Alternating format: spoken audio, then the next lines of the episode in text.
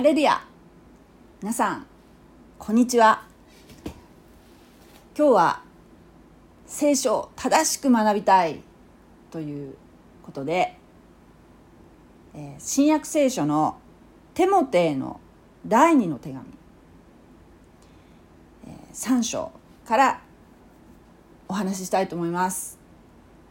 では口語訳聖書でお読みいたします。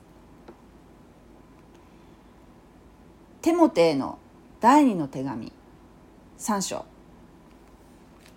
しかしこのことは知っておかねばならない。終わりの時には苦難の時代が来る。その時人々は自分を愛する者金を愛する者体現相互する者高慢な者神をそしる者親に逆らう者恩を知らぬ者神聖を汚す者無情な者融和しない者そしる者無節制な者粗暴な者善を好まない者裏切り者乱暴者公言をする者神よりも快楽を愛する者。信心深い様子をしながらその実を捨てる者となるであろう。こうした人々を避けなさい。彼らの中には人の家に潜り込みそしてさまざまな欲に心を奪われて多くの罪を積み重ねている愚かな女どもを虜にしているものがある。彼女たちは常に学んではいるがいつになっても真理の知識に達することができない。ちょうどヤンネとヤンブレとがモーセに逆らったようにこうした人々も真理に逆らうのである。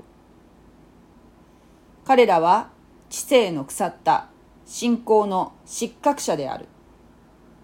しかし彼らはそのまま進んでいけるはずがない。彼らの愚かさはあの二人の場合と同じように多くの人に知れてくるのであるあろう。しかしあなたは私の教え歩み志信仰寛容愛忍耐それから私がアンテオケイコニオムルステラで受けた数々の迫害苦難によくも続いてきてくれた。そのひどい迫害に私は耐えてきたが主はそれら一切のことから救い出してくださったのである。一体キリストイエスにあって信心深く生きようとする者は皆迫害を受ける。悪人と詐欺師とは人を惑わし人に惑わされて悪から悪へと落ちていく。しかしあなたは自分が学んで確信しているところにいつもとどまっていなさい。あなたはそれを誰から学んだか知っておりまた幼い時から聖書に親しみそれがキリストイエスに対する信仰によって救いに至る知恵をあなたに与える与えうる書物であることを知っている。聖書はすべて神の霊感を受けて書かれたものであって人を教え戒め正しくし義に導くのに有益である。それによって神の人があらゆる良い技に対して十分な準備ができて完全に整えられたものになるのである。はい、えー、以上になりますね。今日の聖書箇所は新約聖書テモテへの手紙第3章からです。今回のポイントは終末時代とは何か廃教者間違った教えとその対抗策。クリスチャンが聖書を正しく知り発信する必要性の3点です。まずテモテへの手紙第2の背景についてお話をします。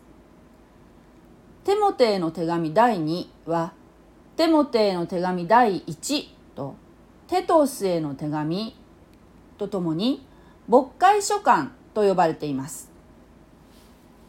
牧会書簡というのは教会のリーダーがどのようにグループを導いていったらよいかということが書いてある手紙のことです。書いたのはパウロという伝道者です。パウロはユダヤ教徒でありパリサイ派に属するインテリで初期のクリスチャンを捕まえては牢に入れる側の人物でしたがイエス・キリストの福音を信じてからはテント職人をしながら命がけでユダヤ人及びユダヤ人以外の人々への伝道つまり違法人伝道をしました。その猛烈な伝道の働きと影響力ゆえに彼はペストのような男とあだ名されました。厳密に言うと初代の信徒にはキリスト教徒というユダヤ教徒とは別のものとしての意識はありませんでした。彼はあくまでもパリサイ派のユダヤ教徒として違法人世界にまでイエス・キリストの福音を命をとして伝えたのです。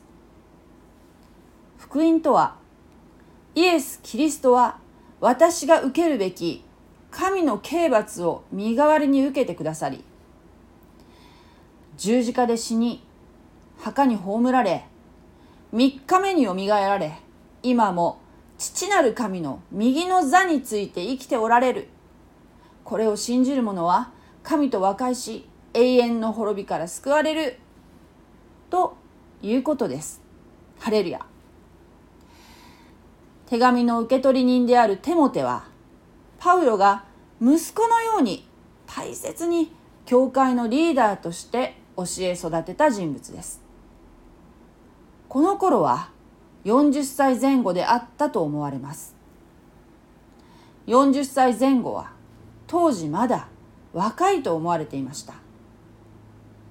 彼はエペソの違法人教会のリーダーとして奮闘していました。テモテへの手紙第2話パウロがローマの獄中から自分の死刑が近いのを感じながら大切なテモテを励まし教会運営の助言のために書いた最後の手紙なんです。この手紙を書いた直後にパウロは斬首刑に処さ処されました。それは紀元67年頃とされています。まさにこの手紙は真剣勝負の遺言とも言うべき手紙です。テモテ個人に宛てた手紙ですが教会の教会率いるリーダーである牧会者はもちろん公に朗読され信徒が何度も読むべき書簡であると言われています。今日はパウロの熱い思いを感じたいと思います。次にポイントの一つである終わりの時代について考えてみたいと思います。今日取り上げた3章は終わりの時代に関する勧告勧めが書かれています。終わりの時代終末時代とも言いますけれども今大きな廃墟つまり偽りの教えがはびこると言っています。厳密にはイエス・キリストが地上に来られた。およそ2000年前から。終末時代が始まったと言えますが私たちが生きるこの現代は終末時代の中でも終わりの部分に位置していると言えるでしょう。なぜならマタイの福音書24章7節でイエス様は世の終わりの前兆としてどのようなものがあるかと。いうところで民族は民族に国は国に敵対して立ち上がりとおっしゃいました。これは1914年から1945年の人類史上初めての2つの世界大戦第一次大戦第二次大戦を指すと言われています。それまではこのように世界規模世界で世界全体のスケールで行われる戦争というものはありませんでした。パウロがローマで斬首された数年後の紀元70年。ほんとすぐすぐ後ですよね、えー、ローマによるエルサレム陥落がありました。のエルサレム陥落以降ユダヤ人は国を失いました。しかし第一次大戦でシオニズム運動に弾みがつき第二次大戦のホロコーストの結果道が備えられ1948年5月14日再びなんとイスラエルは建国されました。一旦滅びた国がまた再びこの世界地図の中に登場するわけですね。それまでのほとんどの聖書学者たちは予想していなかった出来事でした。またマタイの福音書24章5節では私の名を名乗る者が大勢現れ私こそキリストだと言って多くの人を惑わすでしょう。とおっしゃいました。パウロは廃墟がこの世を混乱させるだけでなく教会を破壊するほどの働きになると教会を破壊するほどの動きになると警告しています。その廃教者の特徴がこの3章に20項目にわたって列挙されていますね。偽教師たちは出エジプト記でモーセに敵対したヤンネとヤンブレのようであると言っています。出エジプト記というのは旧約聖書の創世記の次にあるものですね。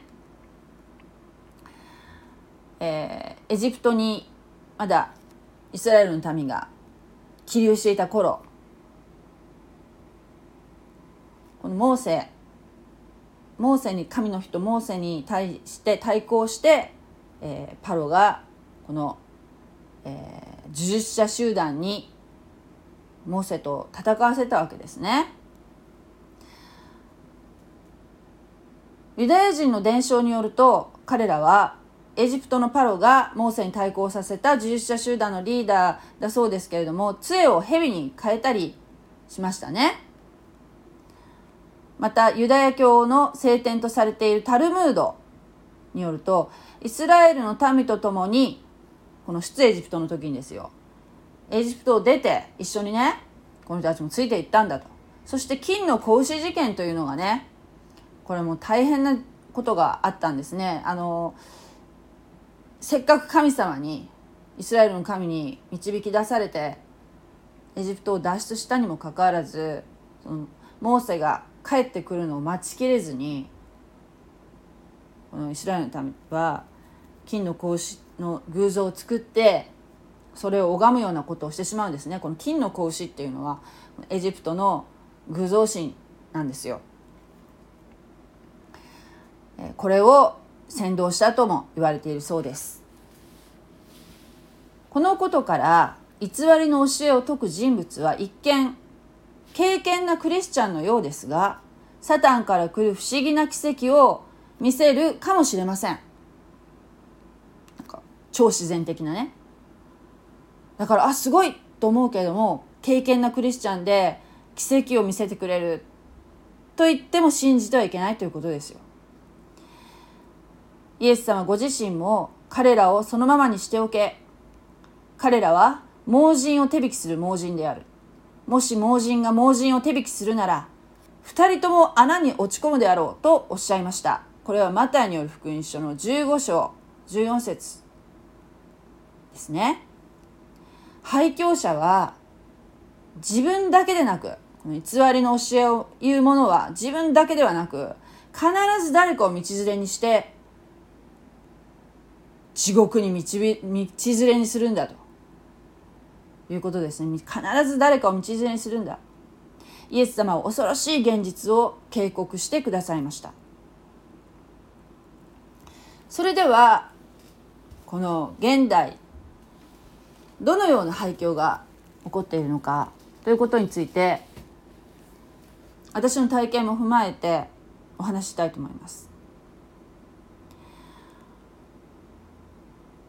皆さんもう今ね今もまだホットな話題となっておりますけれども安倍晋三元総理が凶弾に倒れる事件から統一教会がクローズアップされるようになったことはね皆さん周知のことですね。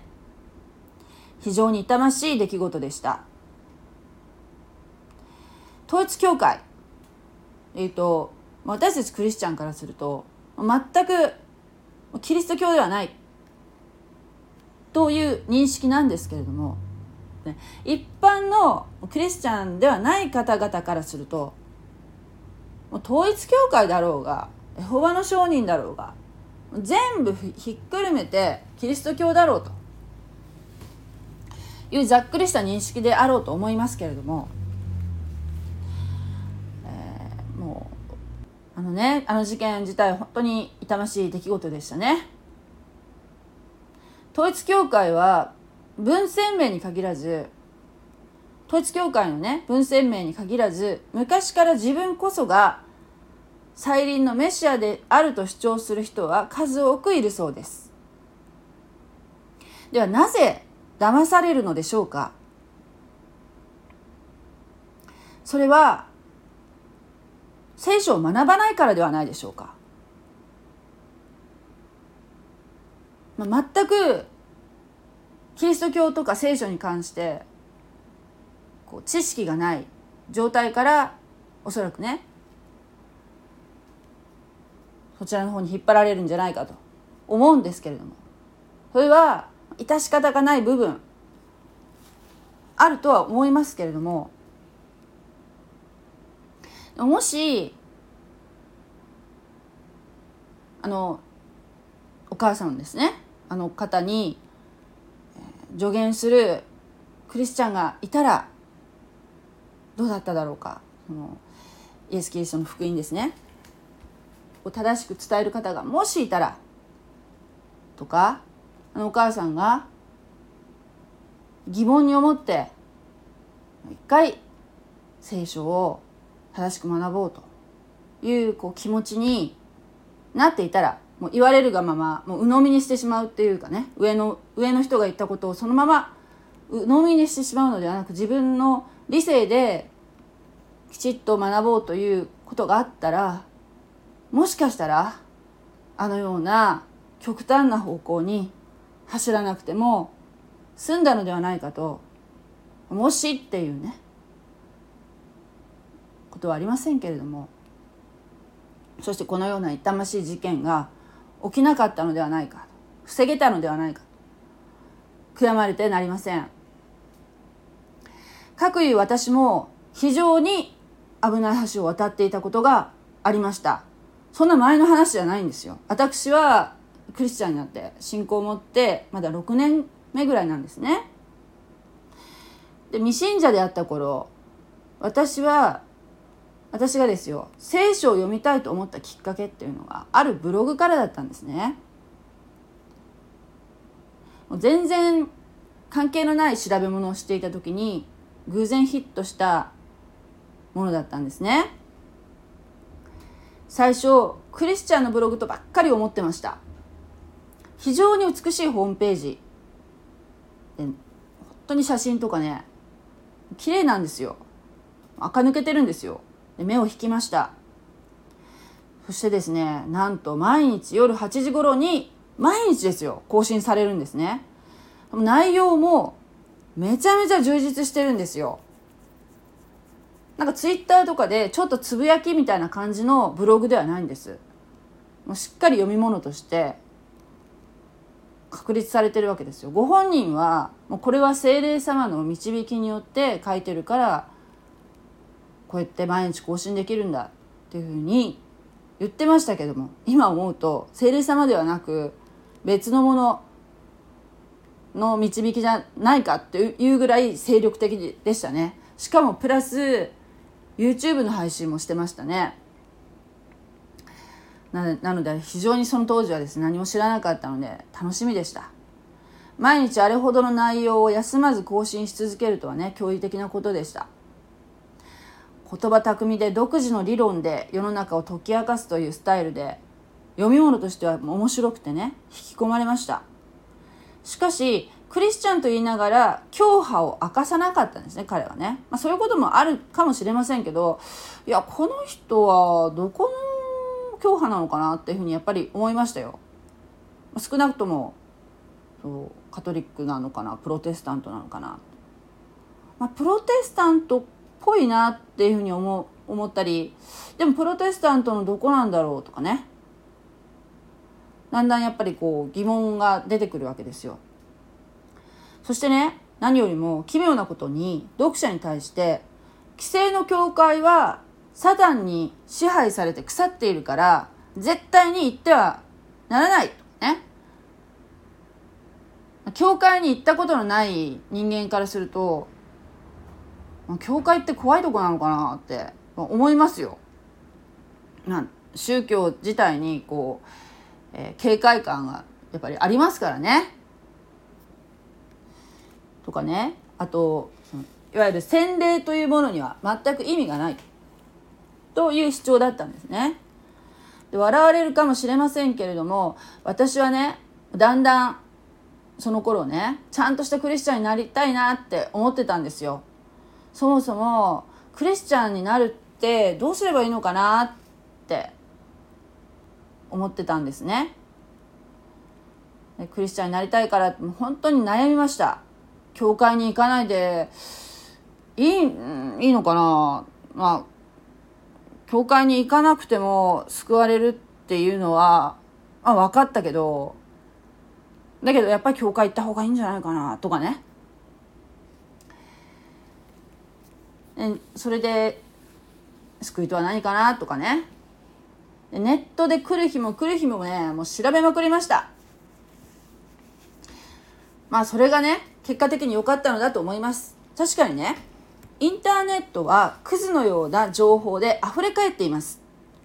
もうみんな言うことがもうバラバラですよ、まあ、私はクリスチャンですっておっしゃる方が言ってることも、まあ、教派によって微妙にそういう違うじゃないですか。その洗礼に関する捉え方とかやり方もね。どこがいいのかなと。かどれが正しいのかなって。もう分からない袋小路に行くわけですけどもそうそういうふうに袋小路に入れば入るほどやっぱりちょっと実際に教会に行って聞いてみたいな。とりあえず行って聞いてみたいっていう思いがねだんだんと溢れてきたんですね。まあ、そのクズのような情報の中にもでも真実に根ざした情報も確かにあるんですよ。なかなかそこに、行き着くことは難しいと思います。だけどあります。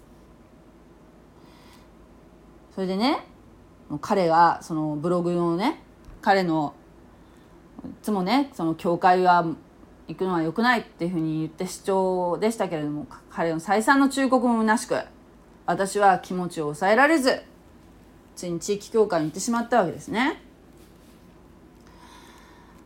それである日スカイプで彼と会話する機会があったんですね。あのスカイプでお話しませんかっていうのをこう彼が募集したわけですよ。で何人かの人が選ばれて、まあ、その時の何て言うんでしょうね名前も本名も明かさなきゃいけなかったし向こうは明かしてないんですよ。でも何て言うんでしょうなんかそういうこう何て言うかな。保険みたいのをかけときたかったんでしょうね。もし自分を貶めるような人間だったらこう仕返しができるようにっていうところでしょうけど。本名を明かして、えー、メールアドレスも明かしてっていうところだったんですけどもね。えー、でスカイプと彼と話をする機会がありました。なんでそういうことしてたのかなっていうのはまあその考えると彼はネット回線を使ったこの祈り会っていうのをその頃始めてたんですね。信徒を集めて自分の教団を立ち上げようとしていた頃だったんです。私はその祈り会には参加しなかったんですけれども早朝の祈祷会みたいのをややり始めてました。でそのスカイプの中で私は教会に自分が行ってしまったと。いうことを告白しました。今思うとスカイプとはいえ恐ろしいことしたなと思います。とんでもないことですね。もうそういうこうどっか向こう水なところがやっぱ私にはあるあるありますね。そこは本当に悔い改めたいと思いますけれども。そしたらね、えー、やがてね彼はねなんと再臨のメシアはすでに来ていると。主張するようになったんですね。もう教会に行き始めてたのでもう彼が言ってることはおかしいっていうのはもうさすがに分かり始めてきました。もうメシア来てると。でそれが彼の慕う先生先生先生って誰のこと言ってるか分かんないけど先生先生ってよく出てきてたわけですよ。それが彼の慕う先生である。韓国人の教祖チョン・ミョンソクだと後に知りました。当時彼は性犯罪の罪で強姦罪の罪だったと思います。服役中でした。韓国の。韓国にまず最初中国に行って捕まってそれから韓国に引き渡されたのかな。彼自身は韓国人。服役中でしたね。10年ぐらい服役されてたんだと思います。で私がそのブログを読んでた時っていうのはまだ服役中だったんですけどもう少しで出所するんだという時期だったんじゃないかと思いますね。で今は出所してまたね盛んに活動しています。割とねこう若い人若い大学生をターゲットにしているというふうに聞いてますね。えー、皆さんねご存知の通りまだイエス様は来られてません。イエス様は稲妻が東から西にひらめくようにっていうふうに書かれてますけども。つまりですよ誰の目にもあイエス様が来たって誰の目にも見ても明らかなような形で再臨されます。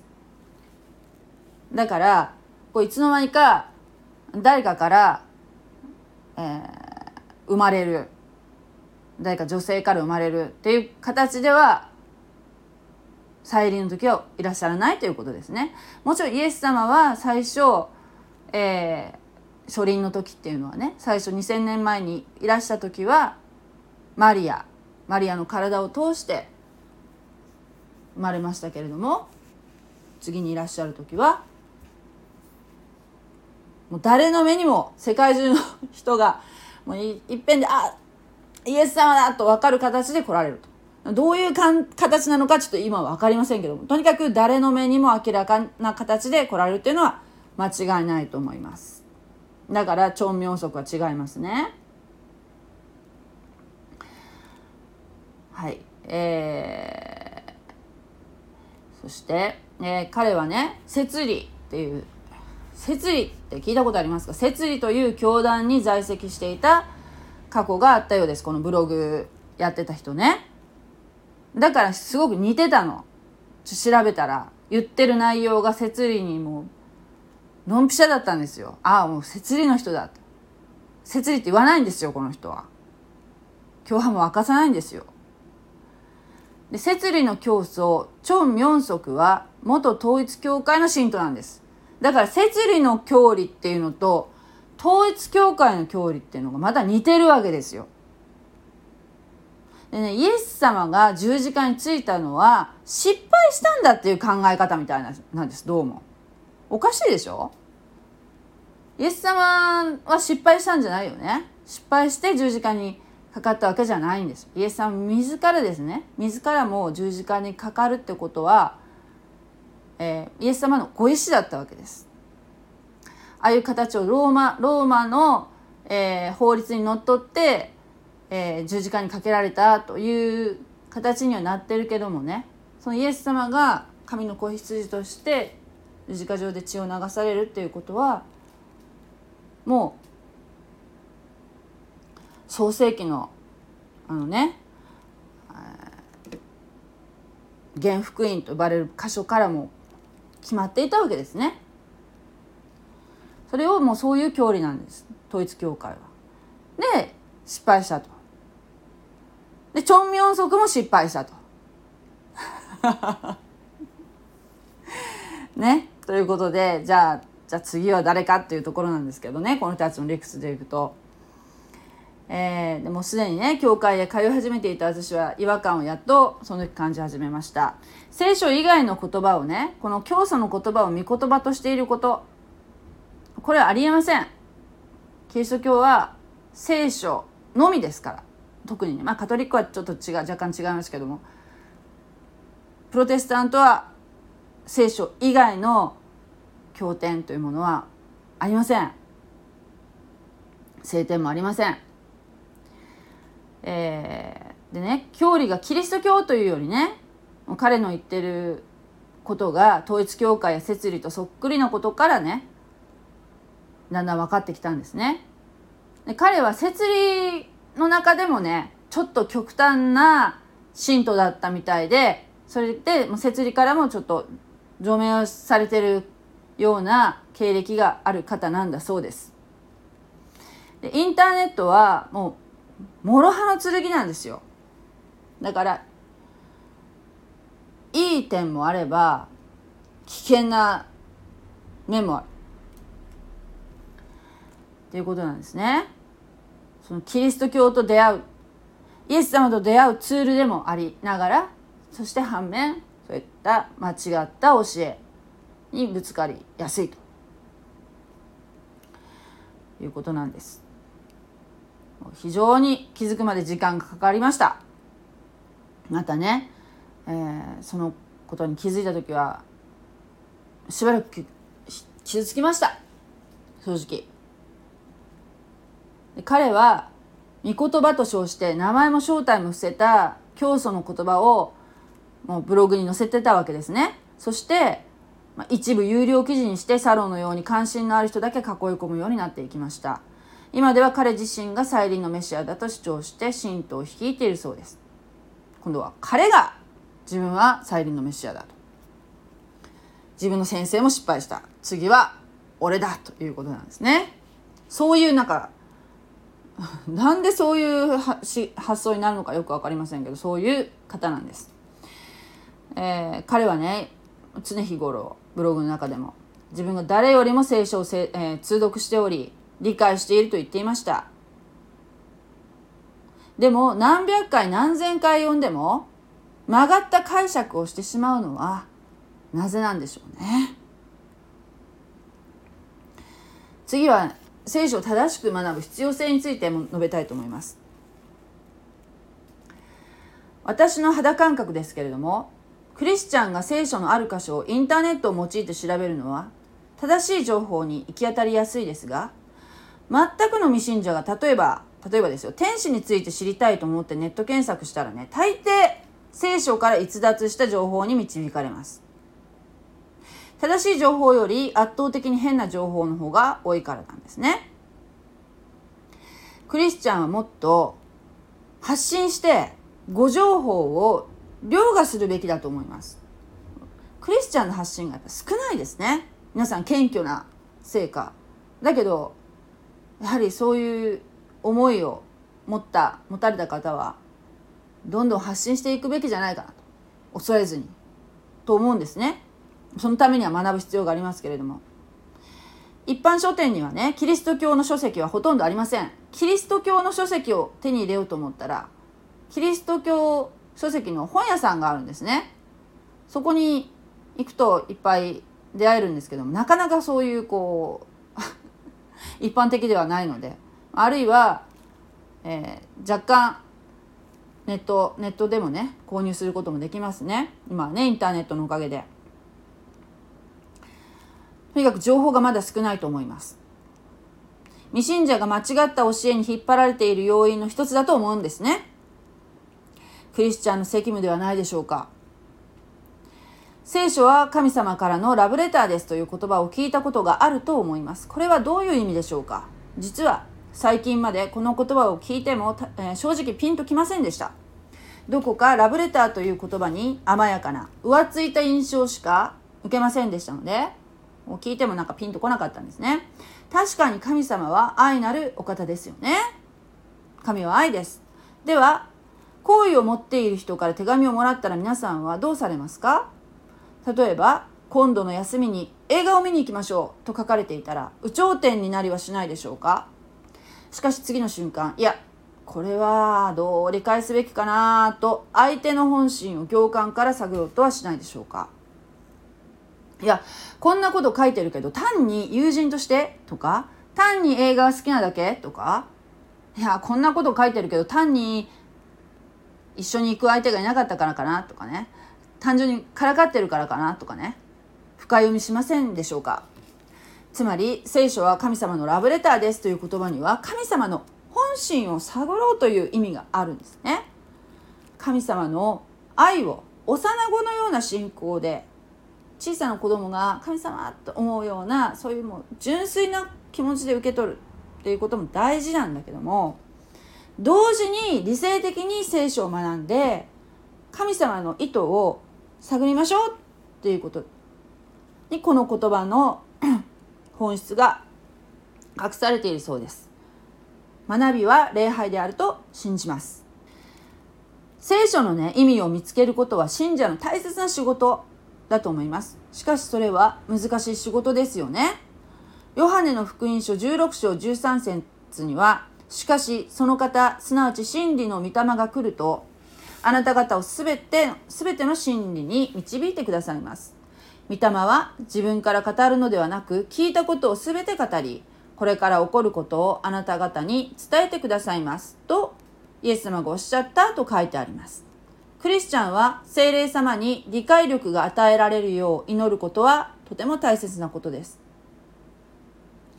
また文脈で理解することも大切でしょう。聖句を取り出して暗唱することも大切なことではありますが前後の意味や時代背景誰が誰に向かって語っているかを考えながら読むことも大事です。テモテへの手紙第23章16節。聖書はすべて神の霊感によるもので教えと戒めと強制と義の訓練のために有益です。とあるように。聖書は神様が語られた言葉ですがそれを書きた書き留めたのは人間です。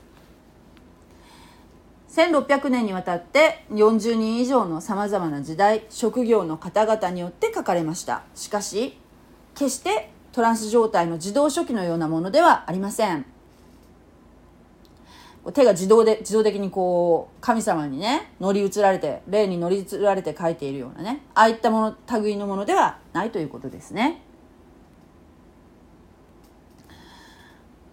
え記者それぞれの個性理性を通して神様は御言葉を語られました。ハレルヤ。聖書の学びを通して十分に整えられたものになりましょう。また聖書の学びを全く自分だけでやろうとするのは非常に危険なことだと思います。教会に集い助け合い励まし合い学び合うのは偏った理解に陥らないためにも大切なことです。先日は旧約聖書も含めてイエス・キリストを中心に読まなければいけないと学びました。聖書のテーマはイエス・キリストです。創世記3章15節。私はお前と女との間にまたお前の子孫と女の子孫との間に敵意を置く。彼はお前の頭を踏み砕きお前は彼のかかとに噛みつく。彼彼はお前の頭を砕き砕きっていうのは彼っていうのはイエス様のことですね。メシアのことです。お前っていうのは悪魔のことですね。サタンです。彼のかかとに噛みつくっていうのはイエス様の十字架ですね。イエス様にダメージを与えました。でも頭を砕かれるのとかかとに噛みつかれるのではどちらがダメージが大きいでしょうか。もちろん頭を踏み砕かれることではないでしょうか。イエス様は悪魔に勝利されました。ハレルヤ。すでに罪によって堕落した人間を人類を救うメシアの約束が神様によってなされています。メシアの出現のために。ですね。やがてユダヤ人が選別されました。そして人類の救いに用いられる器とこの後なっていくわけですね。この創世紀以降。アブラハムイサクヤコブとなっていきますね。あまりの壮大さにとても驚きました。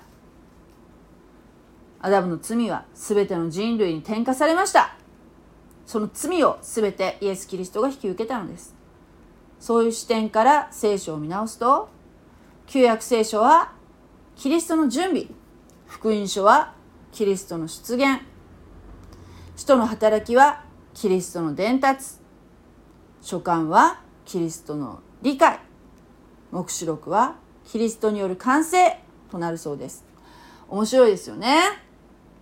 もし私の言ってることがおかしいと思われたらぜひ教えてください。よろしくお願いします。もう一度福音を言います。イエス・キリストは私たちの罪の刑罰を身代わりに受けてくださり十字架で死なれ墓に葬られ3日目によみがえられ今も生きておられます。この方を信じ受け入れた瞬間に御霊が下りあなたは永遠の滅びから救われます。ハレルヤ。これが福音です。今は恵みの時代ですが終わりの時代でもあります。聖書を自由に学び語れる状況がいつまでも続くわけではないことを覚えましょう。残された時間聖書を正しく学び一人でも多くの方に正しい福音をお伝えしたいと思います。お祈りします。天のお父さん皆が褒めたたえられますように今日はテモテへの手紙第2 3章から使徒パウロの熱い思いと終わりの時代における間違った教えについて学びました。ありがとうございます私たち一人一人が御霊の導きに従って正しく聖書を学ぶことができますように一人でも多くの方に福音を述べ伝える器として用いてください。イエス・キリストの皆によって祈ります。アーメン。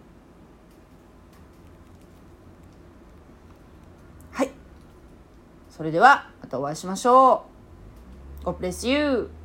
じゃあね。